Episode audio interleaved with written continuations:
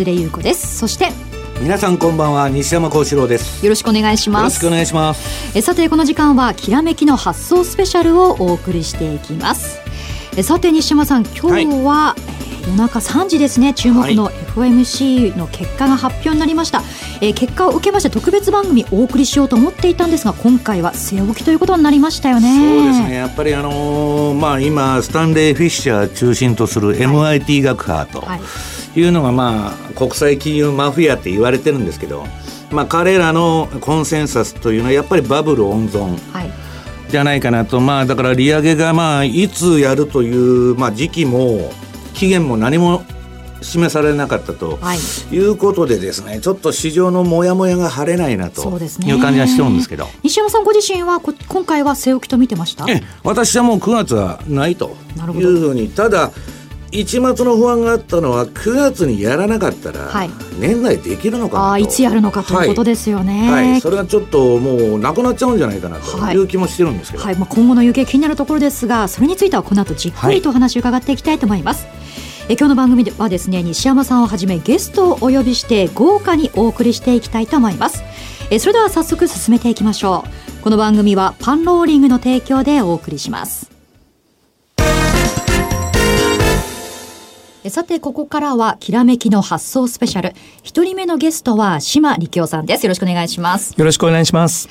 さて、島さん、世界的に注目されました FOMC 日本時間の3時にあったわけですね。こちら結局、据え置きとなりました。これ、もやもや感が残る感じかと思うんですが、どうですか？非常にびっくりする内容でした。はい。ええこれまで、え9月利上げになるか、12月利上げになるかということを、ずっとエコノミストの人たちが議論してたんですけれども、はい、あの状況はそういう状況ではなかったと、はい、もし引き上げるんであれば将来の金利上昇は緩やかですよよというハト派的な内容になる、はい、もしくは利上げしないでややタカ派的な内容になる、この2つだと思われてたのが、実は利上げもしないし内容も極めてハト派的ドビッシュだったということです。はい、思ったよりもネガティブダブルでちょっとマイナス要因が出てきたっていった感じなんでしょうか？そうですね。ですごく緩和的な内容なので本来であれば株式市場等はあの交換すべきなんですけれども、はい、今回はあまりにもその以前に言ってた内容と違うこと、うん、特に海外の状況ということで、はいえー、中国問題がクローズアップされたことで、はい。えー、今後本当に利上げができる状況が来るのかどうかわからない。その懸念が大きくなりましてすごく緩和的な内容なんですが株式市場はネガティブに反応してしまいましたね、はい、中国をこんなに意識して心配してるんだっていうのはちょっとこう驚きだったところもあるんじゃないですか？そうですね。あただ IMF であったりこの間のあの世界銀行であったり警告するレポート類は出てましたし、はい、サマーズさんなんかもあの警告してましたし、ええ、で上層部の人たちは実にあの実はすごくあの連絡を密に取り合ってるんで、え、本当は情報を共有してたとは思うんですけれどもただ分かっててもこれまであの FRB が海外の経済状況によってえー、自国経済の、まあ、金融政策の舵取りが左右されるですとか、はい、そういうことはかつてなかったものですから、えー、えまたマンデートというものが国内の雇用とインフレ率とこの2つだけなので、はい、海外の事情を出せなかったっていうこともあるんだとは思います。うんうん、けれども今はマーケットはですね FRB に対して非常に批判的になっておりましてどうして利上げしようか言ってたかと言いますとあの雇用の数字は良かったんですけれども、ええ、例えば製造業の数字であったりそれからニューヨーク連銀のですねあのマンハッタン指数であったりフィラデルフィアも昨日すごくマイナス6という数字でした、はい、製造業関係の数字は非常に悪いです。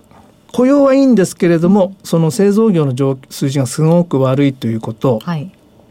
ここで本当に利上げできるのかどうなのか。それからですねやっぱりあの新興国がですね具体的にあのかなり、えー、弱ってきてますんで、はい、えー、ここで利上げをするということはあの経済危機にトリガーを自ら引いてしまう可能性がありますので、はい、これをきっかけってことですよね。はい、うん、ですから難しかったんじゃないかなと思います。はい、これ次にまあ10月12月一応チャンスというのはあるんですがこれ本当に利上げというのはできるんでしょうか？えでここがもうダメというふうに、はい。えー、解釈できますね。ダメです厳しくなってきましたか？はい、えっ、ー、とポイントは雇用はいいんですけれども、うん、インフレが上がらない、はい、それと海外の情勢なんですけど、はい、えー、インフレ率は少しずつ少しずつコアの部分が下がっております。ええ。えー、それこれは最近原油の値段が下がった影響を除いたものなのでそれそのコアの数字が下がっているのに利上げはできないこと。でコアの数字が向こう1か月や2か月で改善するとはとても思えない状況なこと、はい、それともう一つ、えー、海外の経済状況なんですが、えー、中国経済はえー、典型的なバランスシート調整の時期に入っておりますんで、はい、株で損した人もいるでしょうし不動産も高すぎますし賃金がですねあまりにも高くて、えー、新たに中国に投資するというそういうインセンティブが製造業の方になくなってきてますんで、はい、調整期間は長引くと思います。1か月2か月もしかしたら半年ぐらいでは改善しないんじゃないかと。その中国経済なんですけれどもその世界各国はあの中国がえっと、まだ財政的に非常に余裕のある国なので、ええ、景気刺激策を取ってくるんじゃないかと。あ、次から次へね、えはいはい。そういう期待があるんですけれども、先の G20 において、中国政府から発表されたことを解釈すると、もう中国に期待するなと。あなるほど、えー、我々は5年以上の調整が必要だと。ええ、財政も特別出すこともないみたいな言い方してますよね。あの素直にバブルバーストだって言ってますんで、はい、中国の方々は非常によく研究されてますんで、ええ、こうなった以上日本の例を研究してもですねあの時々経済タスクを取ったとしても長い不況というか。結局はダメだと、はい。え、だからあの放置しますって言ってるような状況なんでだから中国に期待するなと言ってますんでそうである以上世界中の経済がですね、一気に改善する見通しは立ちにくいっていうところですね。まあ、中国頼みだったところもやはりあるわけですから、それがもう期待できないとなると、結構深刻と見た方がいいわけですよね。はい、深刻だと思います。はい、このね、利上げに関してなんですが、もともと6月時点では FOMC のメンバー17人のうち15人が、まあ、年内の利上げというのを予想していたわけですが、今回更新した新たな予想というのは年内利上げ13人に減ったということなんですね。ただ、年内利上げは多数派ということで、まあ、もともと年の後半に利上げという方向だったわけじゃないですか。このシナリオというのもやっぱり崩れてるわけですよね。まだあの12月に利上げっていうことにしてるんだと思うんですが、はい、おそらくその崩れてくると思います。はい、で、えー、FRB のそのメンバーの方々がドットという形で経済予測を出してますけれども、はい、あのこれまであの債券市場の人たちは非常に批判的だったんですね。はい、こんなに楽観的な数字をどよく出せるなと。あそうなんですね、で実際のマーケットは本当にこのドットの数字よりもかなり下のところで取引されてますから、ええ、最近ディーラー誰一人 FRB のことは信用してなかった。え、でエコノミストはそれでもあるだろうとずっと言ってたんですが、はい、それはイエレンさんが今年の後半にやりますとずっと言ってたその言葉だけなんですね。信じてたのは。ええ、信じてたのは。はいはい、でそれがあのちょっと難しいとなった以上、うん、今回やっぱり債券ディーラーの勝ちで、ええ、有言実行とはならない。ならない。うん。これ年内が難しいとなると、これ世界的な金融緩和の出口というのはあるんでしょうか？いやちょっと難しくなってきてますよね。そうですか。えー、イエレンさんのコメントにもあるんですけれども、もしそのちょっと正確な表現は忘れましたけれども、はい、もし今の政策であのまだダメで刺激が必要であるというんであればあらゆるオプションを考えるっていうコメントがありまして、はい、案に QE4 ですとかまたあのこのドットのところにも示されてますけども、2015年と2016年にマイナス金利を提示されてる委員の方がいらっしゃるんですね。はい、ええっとおそらくコチャラコタさんでしたっけ、えその方が言ってらっしゃるんですけども政策が利上げの方向じゃなくてですね反対方向に向かざるを得ないというリスクもあるんだよっていうのが正式のこのなんですかねドットという形に現れてきましたんで、はい、きっと内部ではあのあまり議論しないとおっしゃってましたけれども、はい、ふざけた議論ではなくなってきてるっていうところですね。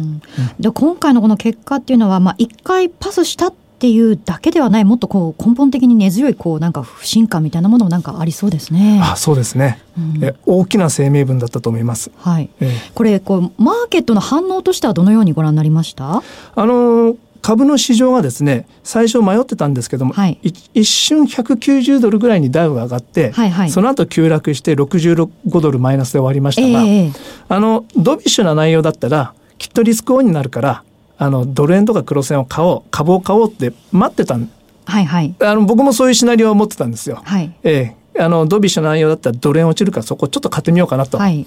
ところがですねちょっと内容をずっと見読んでみるとその不気味な内容だったので、うん、ちょっとこれは本当に勝手にいいのかなと。ということで株が190ドルまで上がったところでみんな投げに入ったんじゃないですかね、うん、この反応は違うんじゃないかと、うん、徐々にその声明文の内容が理解されるようになって。なるほどね、ええ、まあ、強気に関しては株価は反応したけれどもその後の声明文じっくり読み解くとこれは先々ちょっとという不安感。あのリセッションじゃないかと。あそうですか、えー、来年っていう。そういう内容なんですよね、はい、はっきり言いますと、はい、まあ僕もそう思うんですけども来年はグローバルリセッションじゃないかなって。はい。えー、となるとまあ今回もまあこの9月マーケット不安定になりました、まあ、リーマンショックの再来のようにもこう見て取れるところもあるんですがこういったのはもうちょっとこう続くもしくは違う何かこう衝撃的なものがあるかもしれないと見た方がいいんでしょうか？まあ、中国経済がどうなってるかわからないという部分もありますから、はい。うん、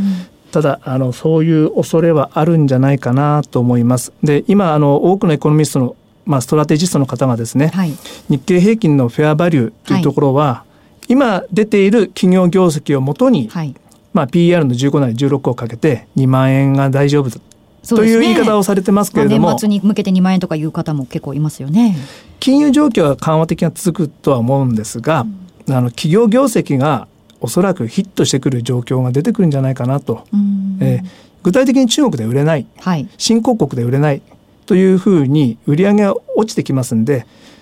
企業業績もそれに合わせて下がらざるを得ないんじゃないんですかね。なるほどということは、まああのまあ、情報修正期待というのもありましたけれども実際やはりこの上海ショックを受けてじわじわとそういった日本企業にも影響してきているとそれがだんだん数字に出てくる可能性があるわけで。す、ね、そのうちはっきりと数字に出てくるんだと思い。ます。はい、こうとなると、まあ、SP も日本国債の格下げをしてきました。これ今後の行方というのも気になりますよね。はい、あのこれまで2社がですねシングル A のあの格付け出してましたので、はい、えー、今回の格下げで具体的に大きくどうこうという影響はないんですけれどもただあの瞬間マーケットではですねドル円のフォワードレートっていうのがあるんですけども、はい、それが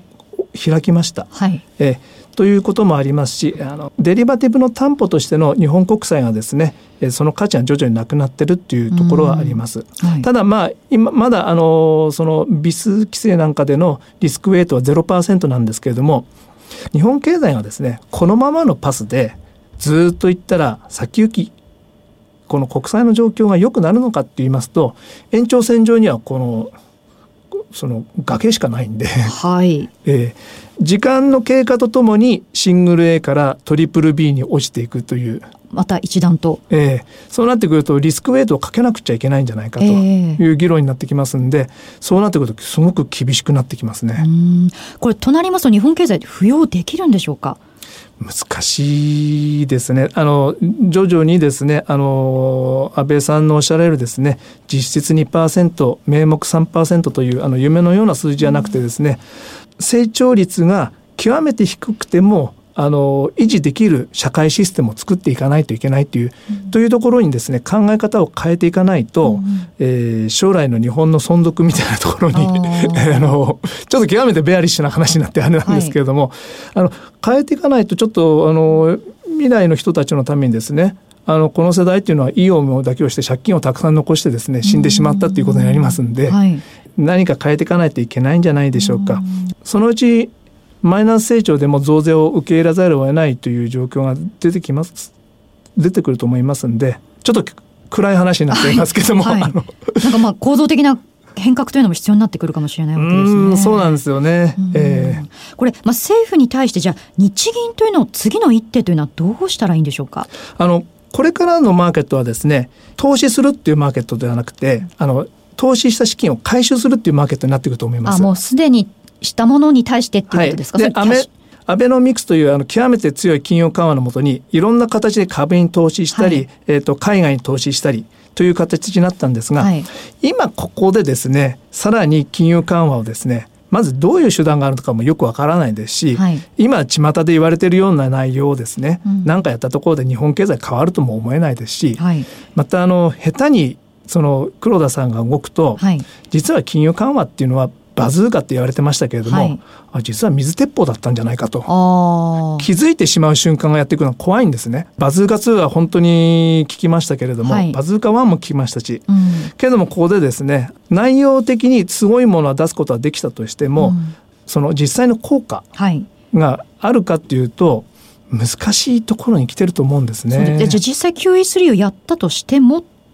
ええ、効かないんじゃないかと。じゃあこれ以上国債を買ってどうするんだとか、はい、これ以上あの日銀がですね株を買ってどうするんだ、はい、えー、日銀が買ってるんだったらこっちは売った方がいいんじゃないかとかですね、えー、いろいろ難しいところに差し掛かってくるんじゃないかなという気はしております。こういう状況の中でではね投資戦略どうしていったらいいんでしょうか？リスクを常に考えてですね、はい、えー、あのこれから先はあのその当局者の発言っていうのは、はい、あの黒さんも言ってますけども日銀が2%にやるんだと言うから2%になるんだっていう極めて心理的に働きかけるそういう政策だったんですが、はい、なんだろう松岡修造的な世界なんですけれども はい、これを言い続けてますと実際に不景気になってるのに 2%2%、うん、2%って言ってると、うん、当局者の言葉が実は大本営なんじゃないかと、えー、診療が置けないんじゃないかと。そういうことになってってきまなりかねないですよね、うん、それはイエレンさんの年内利上げと同じになってきてしまいますね、え同じですよね、え分かってたんだったらどうしてそんなこと言ってたのって、言葉で操られてただけでっていう感じになってしまいますね、えー、あとそれからあの大手金融機関もあの中国経済の状況が悪くなってくるとなるとそれでも中国は大丈夫だとよっていうレポートがどんどん出てくると思うんですがこれも怪しくなってくると思いますんで、はい、大手金融機関のレポートもちょっと注意した方が話半分に聞いた方がいいかななるほど。まあ、もちろんいろんな情報というのはね収集できますけれどもじゃあやっぱり自分のこう判断というのをこう理念というのもきちんと持った上で投資というのをきちんと見極めていく必要がありそうですよね。ねよく金融マ金利のマーケットを見られるとちょっと難しいんですけれども、はい、いいと思います。あの FOMC のメンバーが言ってるよりも低い金利で取引されてました。はい、でこれから先もですね低金利が続くと思いますんで、はい、当局者が金利が高くなるよインフレが高くなるよと言っても、はい、マーケットが反応しない時というのはやはりマーケットが正しいケースが多いので今回と同じようにマーケットに従えと。マーケットに従うしかないと思います、ね、なるほどわかりました、まあ、とても参考になるお話だったんですけれどもあの島さん日々の情報ですねこういった情報を有料のメルマガとして配信されているそうですね。はいそうです。あの3か月ほど前から始めたんですが、はい、日々の戦略とかですねあの昨日の FOMC があったとも実は中国問題がクローズアップされてるというような内容ですとかそういうのを、まあ、できるだけリアルタイムに発信していこうと思ってやっております。はい、これほぼ毎日のように更新されてるんですか？はい。1日12回もしくは23回そうですか、はい、あじゃあその時にこの FMC みたいなものがあるとまあちょっとその重点的に配信する、はい、ということで、えー、と知りたい内容をできるだけ出したいなというのがありまして、はい、でその時にまあ投資戦略って僕の場合は為替中心なんですけれどもね、はい、為替をどう売買するかというところをえー、出しております。はい、まあとても参考になりますので、ご興味ある方はまあ島さんで検索しても大丈夫ですし、はい、きらめきの発送のホームページでもお知らせしますので、どうぞこちらクリックしていただけたらと思います。えそしてですね、もう一つヘッジファンドや銀行トレーダーが常に注目していました伝説の男でありますこの島力夫さんがですね、11月21日開催のパンローリング主催投資戦略フェア秋2015 in 大阪に出演されるということなんですよね。こちらも今日のようなお話というのは何かこうじっくり直接お話伺えるということなんでしょうか？はい。はい。で、現在ですね、事前申し込みで無料で受講できます。えまずは、きらめきの発送のホームページのリンクからお申し込みください。え島力夫さん以外にもですね、最も予測が当たる経済アナリストであります中原圭介さん、FX 七子さん、西原光一さん、ウルフ村田さん、テスタさん、バカラ村さん、松崎よし子さんなど多数の著名人が出演されるということですのでどうぞお楽しみに、え、ここまでですね島さんにお話を伺っていきました。今日はどうもありがとうございました。ありがとうございました。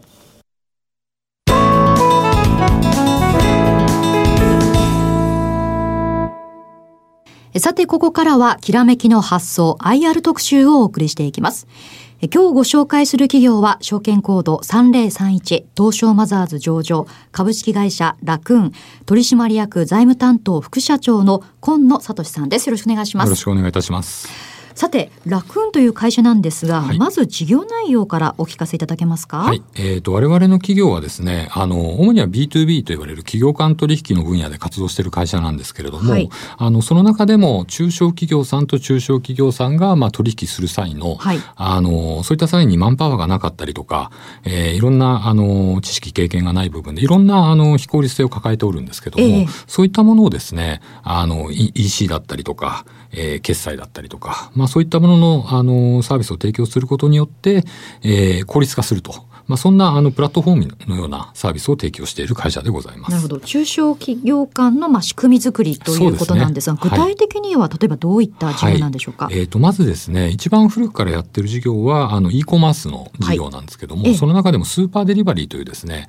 あのアパレルだったり雑貨だったりを取り扱う、えー、B2B の、はい、えー、仕入れサイトですね。そちらを運営しております。はい。スーパーデリバリーということですが、例えばで言うとどういった感じなんですか？そうですね。えっ、ー、と例えば全国にですね、今1000店舗あ1000企業さんですね、はい、えっ、ー、と、アパレルのメーカーさんだったり雑貨さんだったりがこちらでですね、えっ、ー、と、商品を提供されておりまして、はい、で、これをですね、全国の今4万店舗ほど会員さんがいますけども、会員の小売店さんですね、はい、そちらが我々のサイトで商品を仕入れていただくと。はい、で我々の会員さんがその仕入れた商品をお店に並べて消費者の方に売っていただくといういわゆるあの昔でいう問屋さんをイメージしていただければ出店企業とそのまあ小さい町の雑貨屋さんなり、そういった小売店の間に入るということなんですね。はい、そう、ね。はい、そういった問屋さん的なもので存在しないとやはり成り立たないものなんですか？そうですね。あの、例えばですね、大きなメーカーさんと大きな小売店さんであれば、はい、あの、フェイス2フェイスで取り、あの、まあ、商談していただくのが一番いいと思うんですね。はい、ところが、あの、日本の会社って当然ほとんどが中小企業なので、えー、あの、中小企業同士がですね、もう何千何万とあるですね、中小企業同士が、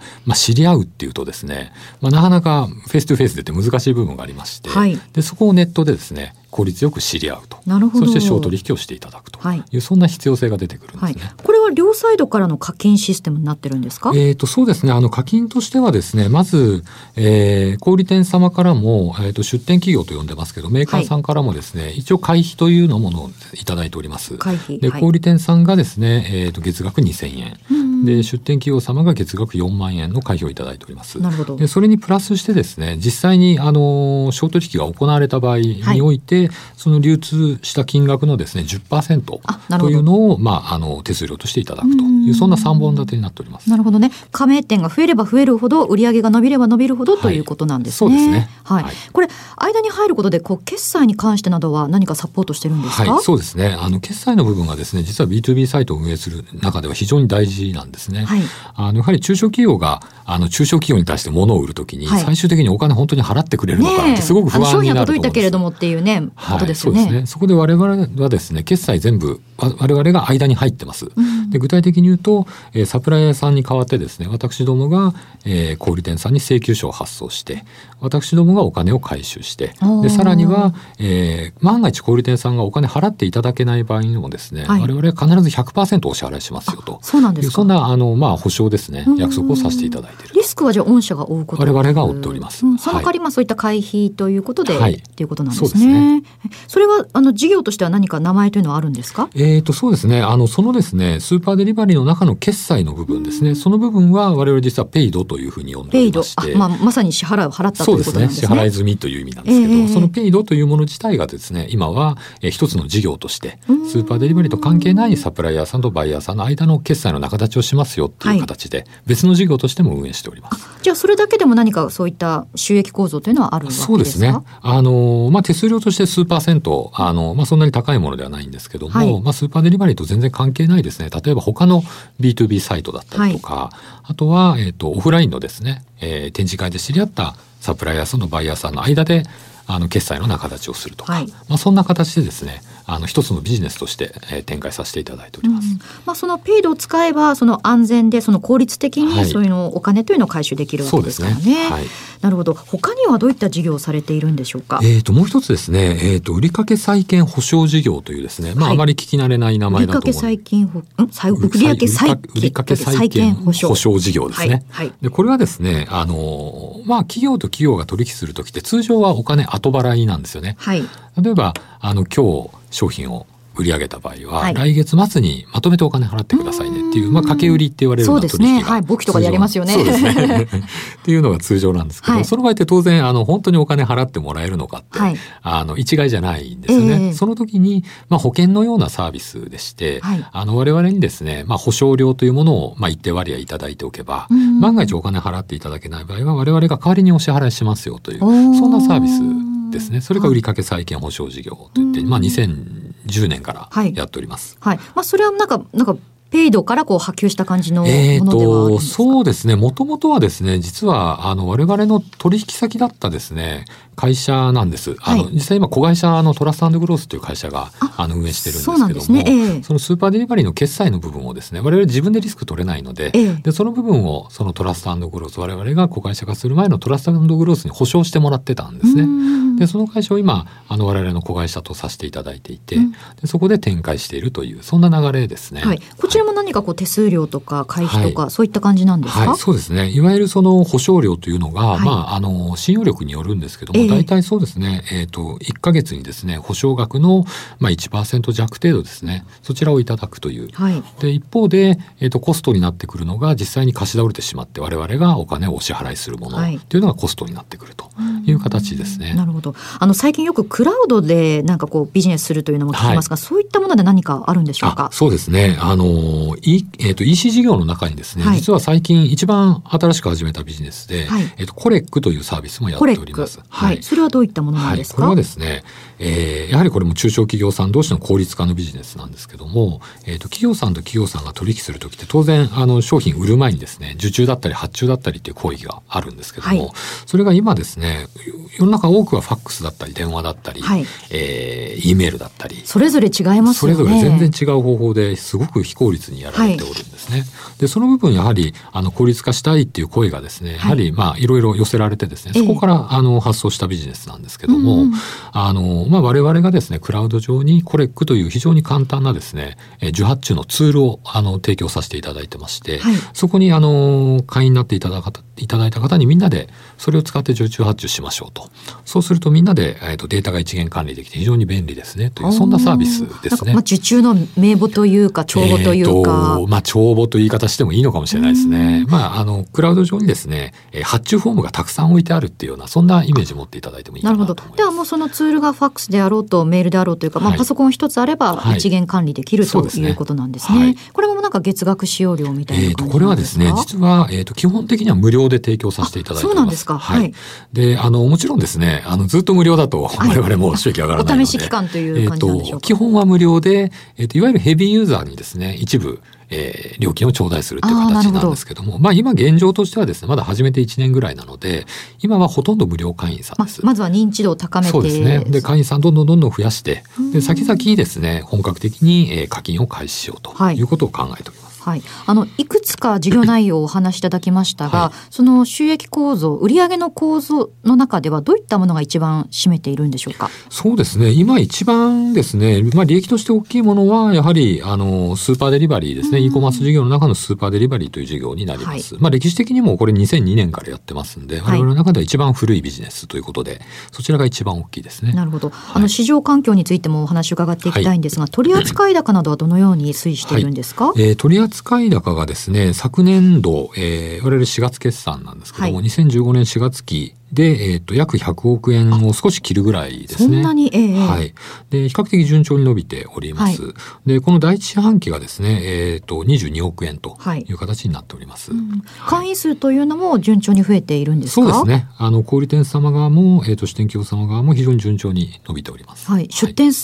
企業については？はいそうですね。出店企業は今大体1000社ぐらいなんですけどもまああの順調ですね、うん。はい、どうでしょう？一回その会員になられた方というのは継続的に皆さんお付き合いされる、えー、とそうですね、まあ、やはりビジネスなので、はい、あの例えばあのペイしないよっていうふうにあのなった方は辞められる方一定数はいらっしゃいますけども、はい、ただまああの固定でいただいているのが月に4万円の出店企業出店、えー、基本料って言ってるものなんですけどもなので、あのそんなにたくさん売れなくても一応ペイはいたしますのであの比較的あの継続率は高いですね。なるほど。はい、そして業績についてもお話を伺っていきたいと思うんですが、はい、えー、平成28年4月期ですね、第一四半期決算ですが、売上が5億3300万円、はい、経常利益が8600万円ということで、はい、28年4月期の通期決算見通しですね、こちら売上経常利益ともに2桁増を見込んでいらっしゃるということなんですね。はい。はい、これについてはどのようにご覧になってますか？えっ、ー、と、そうですね。あの、今のところですね、あの、まあ、昨年から、えっ、ー、と、経常利益で48%の増益予想なんですけども、はい、まあ、比較的、あの、ここ数年ですね、順調に利益が、えっ、ー、と、増えてきてます。うん、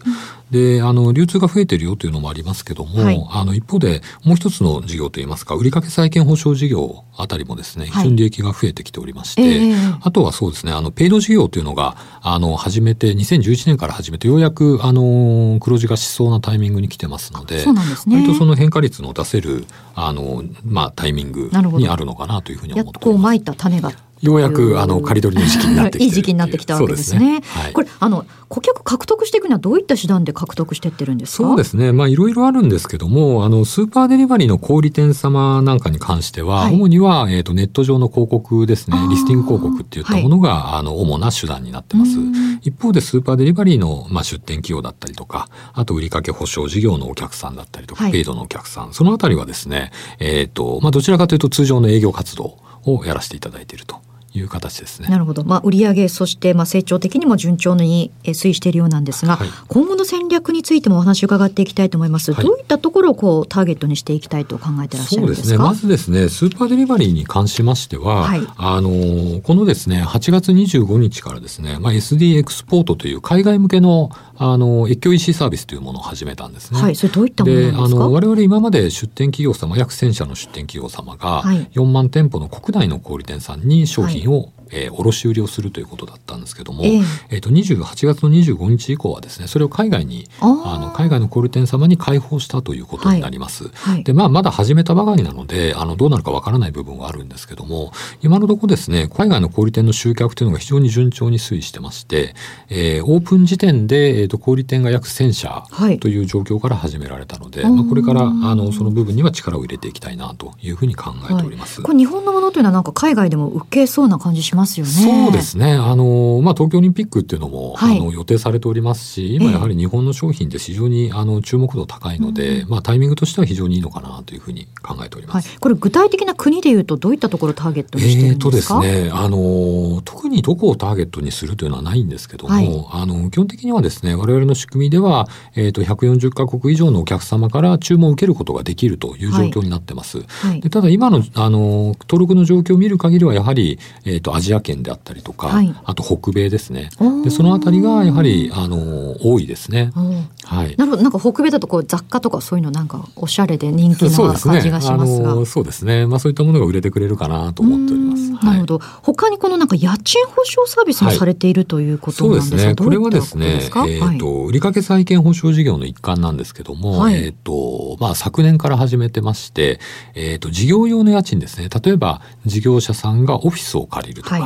えー、お店を借りるとか、うん、まあそういった時にですね、あの、保証、えー、まあ、そうですね。まあ、保証個人がね、部屋借りても必要ですよね。はいはい、ありますよね。で、それが消費者の方が家借りる時で、最近、あの、保証人をつけるんじゃなくて、保証会社って、ね、結構あると思うんですけど、えー、あの、そういったものの事業者版ですね。今まではこういうのはあまりなかったんですか？えっ、と、まあ全くなかったわけではないんですけどあまりメジャーな存在ではなかったですね。はい、で、我々その売掛保証のですね、いわゆる審査のノウハウと、えー、家賃保証の審査のノウハウってやはりほとんど同じなんですね。はいはい。で、そういったものをですね、まあ昨年からやらせていただいてまして、これはですね、本当に非常に伸びが、えー、そうですか。いいですね。まあじゃあ必要とされていたサービスだったんでしょうね。そうですね。はい。はい、まあお話伺っていますと本当にこう幅広い事業というか今後拡大するね見込みといった感じがしますが、はい、何か個人投資家の方に何かメッセージというのはありますか？そうですね。あの我々あのそうですねあの B2B っていう非常にあの裏方のあの部分で活動している会社なので、はい、まあなかなか悩みとしてはですねあのなかなかその一般の方に馴染みがないというか。最終商品があって、このラクーンのこの商品があるってわけではないですもんね。そうなんです。実はあの皆様がですね、はい、お店で買われてるものの中に、実は我々が卸をしている商品実はたくさんあるんですけども、えー、まあ、なかなか我々の名前出ないので、はい、なかなかその投資家の皆様にもなかなか名前を覚えていただけないっていう、そんな悩みがありまして、はい、で、まあ、あの、今日ですね、お聞きの皆様にですね、ぜひ、あの、これを機会に我々の会社の名前を覚えていただきたいなというふうに考えております。はい、知らず知らずのうちにこのラクーンにお世話になっている方もいっぱいいらっしゃる、はい、ということで。いらっしゃるはずです。はい。まあ、そしてその小売店にもね、認知度というのをね、高めていく必要があるわけですよね。はい、ね。はい。はい。まあ、今後ね、この幅広い事業というのはさらに拡大して、海外でもね、取り扱いというのが増えていくところ、期待したいところですよね、はい。ありがとうございます。え、ここまではですね、きらめきの発想、IR 特集をお送りしました。えー、近藤さんどうもありがとうございました。ありがとうございました。証券コード3031東証マザーズ上場株式会社ラクーン取締役財務担当副社長の今野さんでした。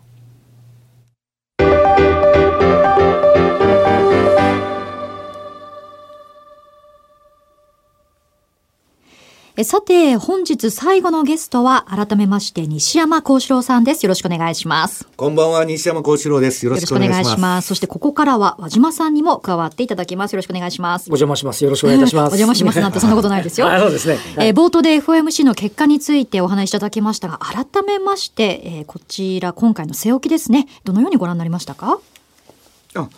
まあ私はあの9月はないと、はい、まあ、やったら逆に大変なことになると、でまあローレン・サマーズなんかはまあ利上げできない5つの理由みたいなことを言って、まあ最も大きいのがインフレがないと。まあ、リーマンの前でもインフレになってないわけですから、まあ、やる必要はないんだと。むしろ今やると、まあ、おかしくなっちゃうということを言ってたわけですけど、うん、まあ、予想通りなんですね。はい、で、私は今のあの、イエレン議長の FRB が誕生した時に、スタンレー・フィッシャーが入ったと。で、彼が今、あの、国際金融の世界でドンって言われてまして、要するに、まあ、通貨マフィアであり、政策マフィアでありですね、えー、彼の MIT コンセンサスと言われるですね、うん、要するにあれはバブルの温存なんですね。基本的には、今、需要不足で世界的に景気が悪いと。で、世界中緊縮財政だから、ほっといたらデフレになっちゃうと。それを QE でバランスをとってデフレにならないように。はいで、なんとかデーレバレッジを図っていこうっていうのは、このところの戦略だったわけです。それが今、えー、アメリカとしてはですね、日本と欧州に QE を肩代わりさせてですよ。自分たちだけは正常化つって抜けていこうという川残用をしてたんですけど、まあ、私が年初から言っとったのは、アメリカ経済いくらね、偉大なるドメスティックカントリーと、まあ内需だけで食っていけますから、いうその国であってもですね、世界経済が悪い中で、特に新興国が景気悪い中で、その波をかぶるんじゃないかと。はい、一人勝ちはできませんよと。いうことを言ってたんですけど、だんだんなんか一人勝ちできないような雰囲気になってきて、じゃあ年内ね、昨日のイエレンさんの会見聞いてて、いつやるんですか、はい、誰もわからない。で、このモヤモヤ感がですね、やっぱ取れないんですね。これ直近で言うと少しやっぱりアメリカの方の経済指標も少し良くなくなってて。そうなんですよ。で、引き伸ばしたら、じゃあ良くなるのかっていうのはちょっとなかなかそのあたりが。はい、まあ我々いろんな勉強会やってるんですけど、アメリカの景気云々にかかわらず、はい9月にやらなかったらもうやるチャンスはないと。いつやるんだって感じですね。まあ新聞の編集委員の人とかもそういう意見が多かったわけですよ。はい、だけど今回やらなかったと。じゃあ年内本当にあるんですかと。はい、と、ないとなっちゃうと、例えば為替相場で言ったら、年内アメリカ利上げしますと。もう来年までに3回ぐらいの利上げ、すでに相場織り込んじゃってるんです。為替相場で、ドル高で。で、それがないとなると、じゃあその積み上がった、例えばドル円で言うと、円売りのポジションがアメリカ利上げありませんと。うんは、その、落とされますよね、そこで。そうですね。ええ。で、当然円高になったら日本株も下がっちゃうと。うん、で、もう一つは、日本の方の黒田さん、私もあの、この番組で言ってますように、もう ETF の3日に1回の買いの玉が切れてくるんで、はい、少なくともそろそろ10、11最低でも動かないと、投機筋から見透かされてですね、はい、売り仕掛けを食らう可能性あると。残6000億ですから、だから300億いったら20営業日分しかないってことですもんね。だから私は ETF の、あのー、買い入れ枠は必ず拡大してくると思ってんですけど、ただですね、その、元、まあ、あの、財務官の榊原さんとかうんぬんだとか、次の日銀の金融緩和は、消費税が10%になる時までやらないんだと。で、物価も対前年比で出てるから、結構上がるんだと、これから。いう強気の見方もありましてですね。と、それなかったら今までの、その日米の金融政策の違いとそのダイバージェンスによって円売りになり、えー、株も上がっていくというのが崩れちゃうじゃないかという心配があるんですね。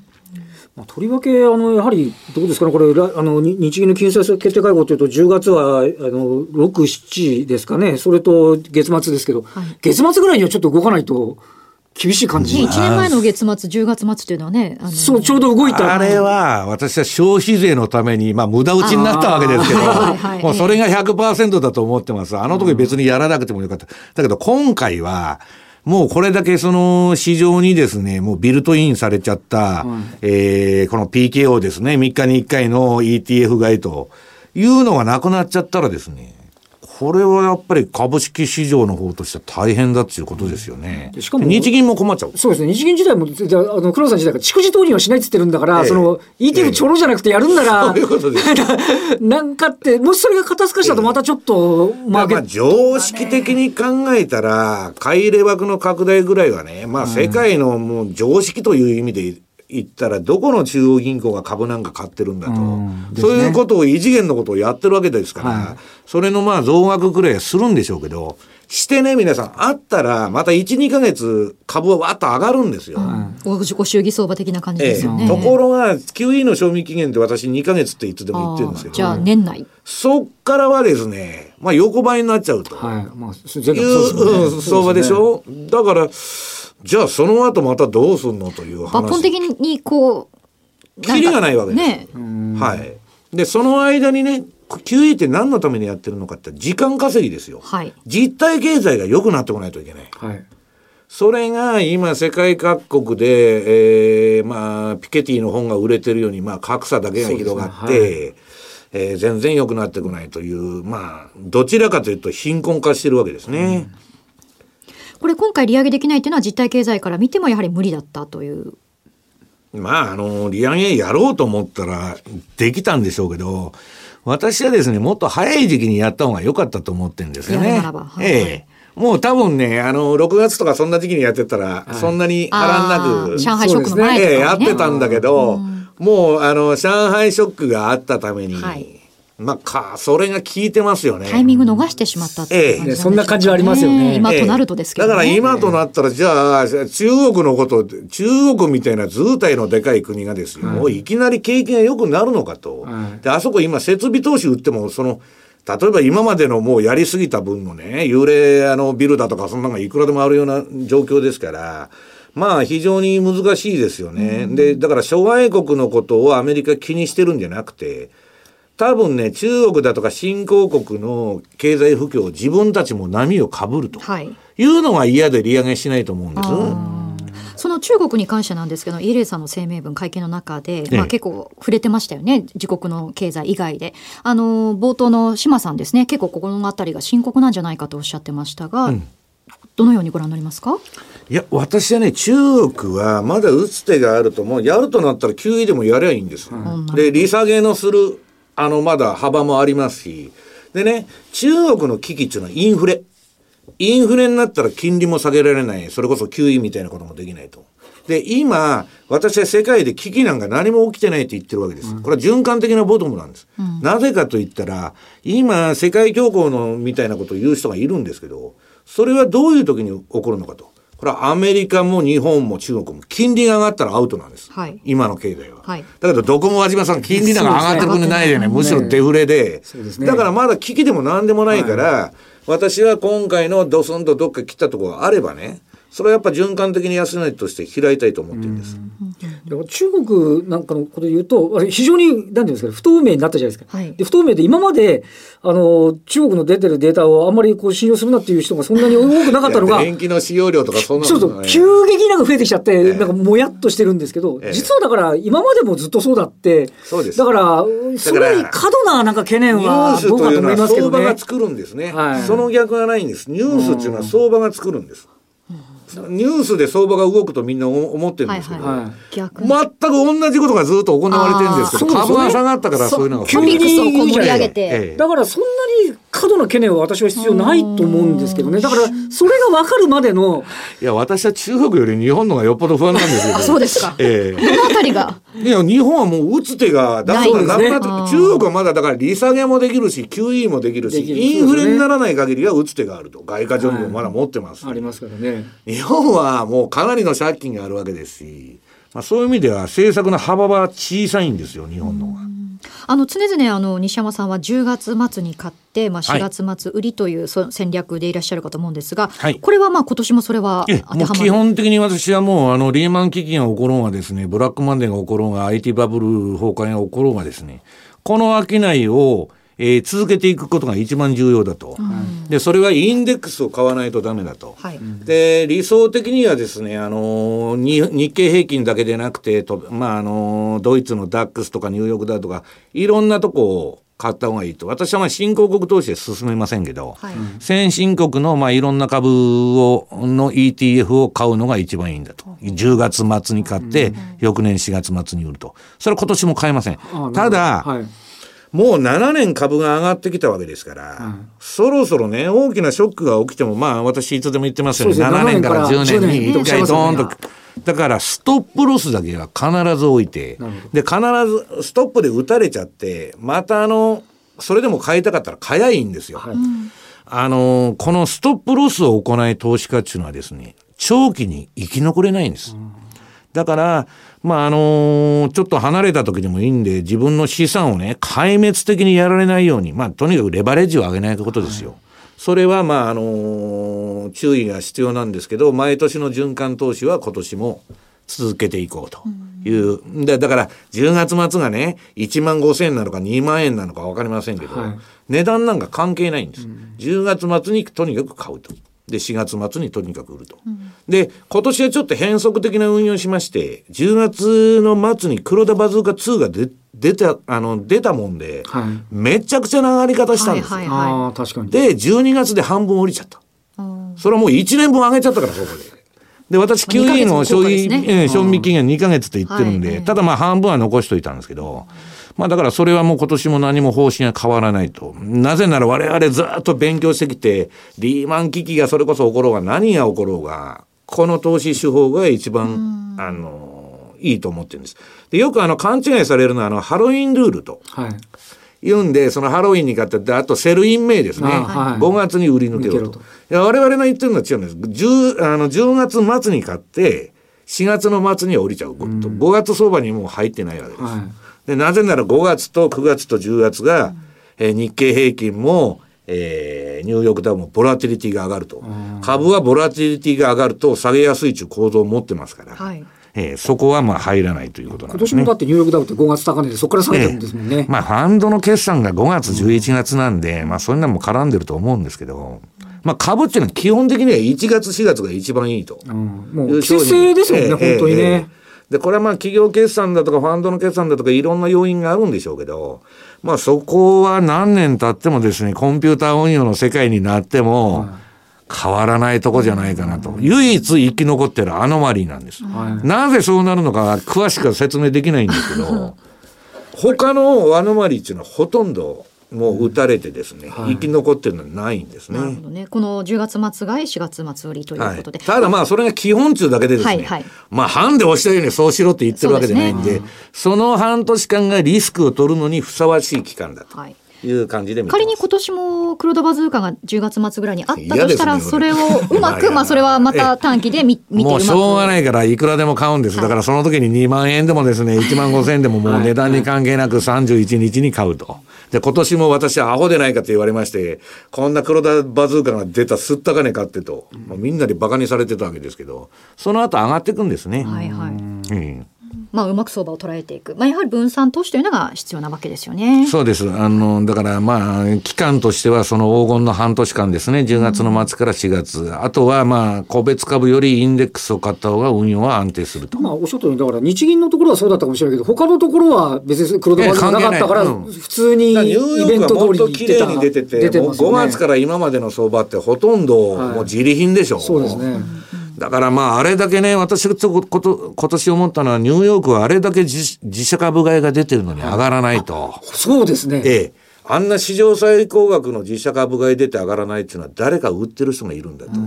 で、ファンドのことでちょっと申しますと、私の今、あの友人たちがやってるファンドってみんな、日本株で言えば、7月に現金化しちゃって1回。これはまあ統計上みんなファンド降りたんですけどね、はい、あの現金比率かなり上げて、利上げがあるっつうんで。で、今ね、マーケットニュートラルっつって、はい、個別銘柄の売りと買い、割安な株を買って割高な、えー、株を、個別株を売ると。それをやってて、非常にこの下げの中でもですね、はい、まあ日本株はほとんど運用成績フラットで、まあ0%に近いんですけど、はい、だけどトピックスとか日経めちゃくちゃ下げてるわけですから、まあかなりインデックスに対してアウトパフォームしてて、ニューヨークの、あの、アメリカ株の方は SP500 より、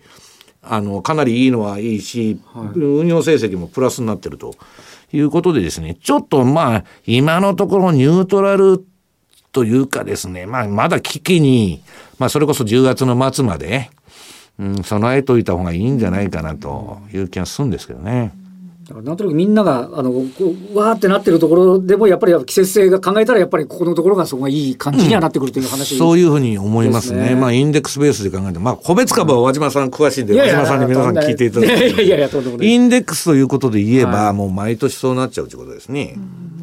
何か投資戦略として他に何かアドバイスあります？個人投資家の方。今回 FOMC 大きなイベントを通過した後なんですけれども。うんまあ私はですねあのみんな危機というとですね恐れるんですけど、はい、危機危機っていうのはあのウォーレン・バフェット見てたら分かりますけど最大の買い場なんですね。はい、で彼はリーマン危機の直前に現金ポジションが最大になってた。バークシャ・ハサウェイのその、はい、えー、運用っていうのは。でリーマンのあのどん底のボトムの時に現金比率が最初になってたんです。だからそんなにうまくいくわけが普通はないんだけど、で、ね、私はバーク社の株を、えー、っといろいろ触ったりしてるんですけどあの株ほど投資のタイミングが難しい株はないです。バリュー株で儲けてくれるんで、はい、じゃあいつ買ってもいいのかっていうと、そういうわけでないんですね。だから個別株っていうのは本当難しいなと思うんですけど。逆にあのあの個別で何かおすすめあの個別で言うと例えばそのなんとかショックになるじゃないですか、はいはい、でこれ毎回そうなんですけど、はい、あの明らかに長期で業績を上げ続ける株から戻るんですよ。あそれが一番いいですね。あのあのだからた例えばあの、えっとえ日本でいうと2012年からあのアベノミクス始まったじゃないですか。はい、でその前の11年の時ってあの野田内閣で成長戦略もなくて当然決めて、はい、でトピックスって当時1983年以来29年ぶりのやつだった。バブルより前だったんですよ。はい、でもそんな中でも最高値取ってる久保田でもリンナでも何でもいいんですけど、世界のところで、ま、あのマーケット取ってるような企業なんかは結構いけてるので。冷静にあのそこをチャンスと見られ見る要するにね不景気でもね、好景気でも毎年金がジャブジャブ入ってくる企業ってあるんですよ。バフェットはそういう銘柄しか買わないんだけど。だからアメリカなんかでも、ええ、あの二十何年増配とかしてる会社ありますよね。え、だから安定的に伸びてる会社ってあるんで、それを見つけてその安い時こそやっぱりあの危機じゃなくてチャンスだと思うことが、うん、逆に言えばだから私の周りのね株っていうのは私の周りのファンドマネージャーっていうのは暴落した時に買うもんなんだと、はい、そう高値追い求める、うん、追い求めるんじゃだから今危機を待っとるんです。手ぐすね引いて。なるほど、ええ、だからどっちにしろ危機が起きたら中央銀行ないしは政府が対策打つわけですから、はい、まあそれのタイミングの見極めだけですよね、うん、だからその危機が起こりやすいというか株が安くなるのはまあいつでも秋ですから、はい、まあこの秋に向けてですね。私は会話が一旦来るんじゃないかと。あの、島さんはね、こうリセッションっていうのを意識してるお話されていたんですけど。うん、景気なんかもともとずっとどこも良くないですよ。株が上がっとるだけですからね、この7年間。はい、どこも、そんなもん何にも去年も今年も何にも変わりませんし、はい、中国の経済指標なんていうのは粉飾でですね、はい、ずっと来てるだけで誰も相手にしてませんから、うん、電力使用量とか貨物列車の云々とか3つの指標しか信じられないと、首相が言ってるわけですから。はい何にも変わってないと思いますよ。うん、だからまああのー、それはいろんな、まあ、中国ショックとかあるんですけど私は基本的にはですねあの金利が上がらない限りは大丈夫だと世界経済は。今金利が上がったらアウト、はい。はい、日本経済は日本の10年国債の金利さえ見といたらいいんです。うん。うんとでもなるんです。まあ、先ほどの和島さんのお話、まあ、要するに足腰がしっかりした企業を見極めていく必要がある。この、まあ、マーケットバブルに乗って上がるのはまあもちろんそれはあるかもしれないそれはそれなんだけどあのやっぱり日本だけで稼いでる会社でもいいのはあるんですけど、うん、やっぱりそのどこかでそのビジネスモデルをうまくして、分散ですね、分散して、ね、あのきっちり稼げる体質ができてる会社っていうのはそこそこあるんであのニューヨークでもあのあの大不況あった時に、ニフティフィフティっつって素敵な50銘柄とかあって、うん、やっぱその中でも高値抜けてってる銘柄がやっぱりきらめくっていうのあるんで。なるほど。でね、分散ということで言えば、私の感触でね、株を何銘柄分散してもしょうがないんですよ、本当は。はい、なんか危機が起こったら全部売りになっちゃいますから。ね、と、コモディティ買ったらいいかって言ったら株と一緒に売られてるわけです。はい、いつでも逆相関になってるのは債券だけなんですね。なるほど、なるほど。だから結局レーダー利用でも何でもそうなんですけど、分散分散って言っとるんですけど、株と、あるいは金利が上がったら上がるようなあの今 ETF とか、いくらでも出てますんで、はいそういうものでヘッジしていくしかないと。ETF はだいぶ種類揃いましたもんね、今ね。はい。だからいろんな種類が、ただ気をつけないとですね、えー、っと、えー、相場が上がってんのにそれに連動しないとかいうのもトラッキングエラーのあるやつは今でもありますよね。オプション絡みのやつはもう全然連動しないのがあるんで、そこら辺ちょっと注意しないといけないんですけどね。うん、まあ分散ということですが、まあ投資に関しても分散、まあいろいろこう。はい。で、時間も分散。時間も分散。うん、そして企業で言うと投資っていうか戦略的にも分散という。そうですね。まあヘッジをかけとくというのが安全ということなんですよね。ないと。さっきも西山さんお金がなくなったら終わりですからね。そうですね。必ずそれはもう維持するってことだからマーケットニュートラルってさっき言いましたけどどっち転んだって、はい、まあいいようにしてるわけですよ今、はい、だからまああの極端にポジションを傾けるような時期ではまだないと。はい私はまあまあ循環的にはまああともう言ってる間ですけど一月半ほどで10月末になっちゃうわけですから、まあそこまではじっくり見た方がいいんじゃないかなそうですね。まあ秋相場どうなるのか気になるところですよね。はい、そしてですね、西山さんなんですが、楽天証券の日経225先物オプションスキルアップキャンペーンでウェブセミナーを行っているということなんですね。はい、えー、こちらですね、えー、キャンペーン中ということで DVD でスキルアップ。キャンペーン期間中に日経225先物オプションをですね、一定枚数以上取引で、えー、DVD 相場で道を開く7つの戦略を、えー、プレゼントということで抽選で50名様ということなんですね。キャンペーン期間は、えー、9月9日水曜から10月9日金曜までとなっているわけですが、ウェブセミナースキルアップということで、さらに期間中に3回にわたってやってるというですね。はい、エントリーも非常にたくさんしていただいてるらしくて、はい、で、まあ、その225のですね、私はミニで先ほどの10月末買い4月末、末売りをやるのが一番資金効率がいいということで進めてるんですけど。コストが安いええ、コストが安いです。で、証拠金しか入れないんで、別途他の資金運用ができると。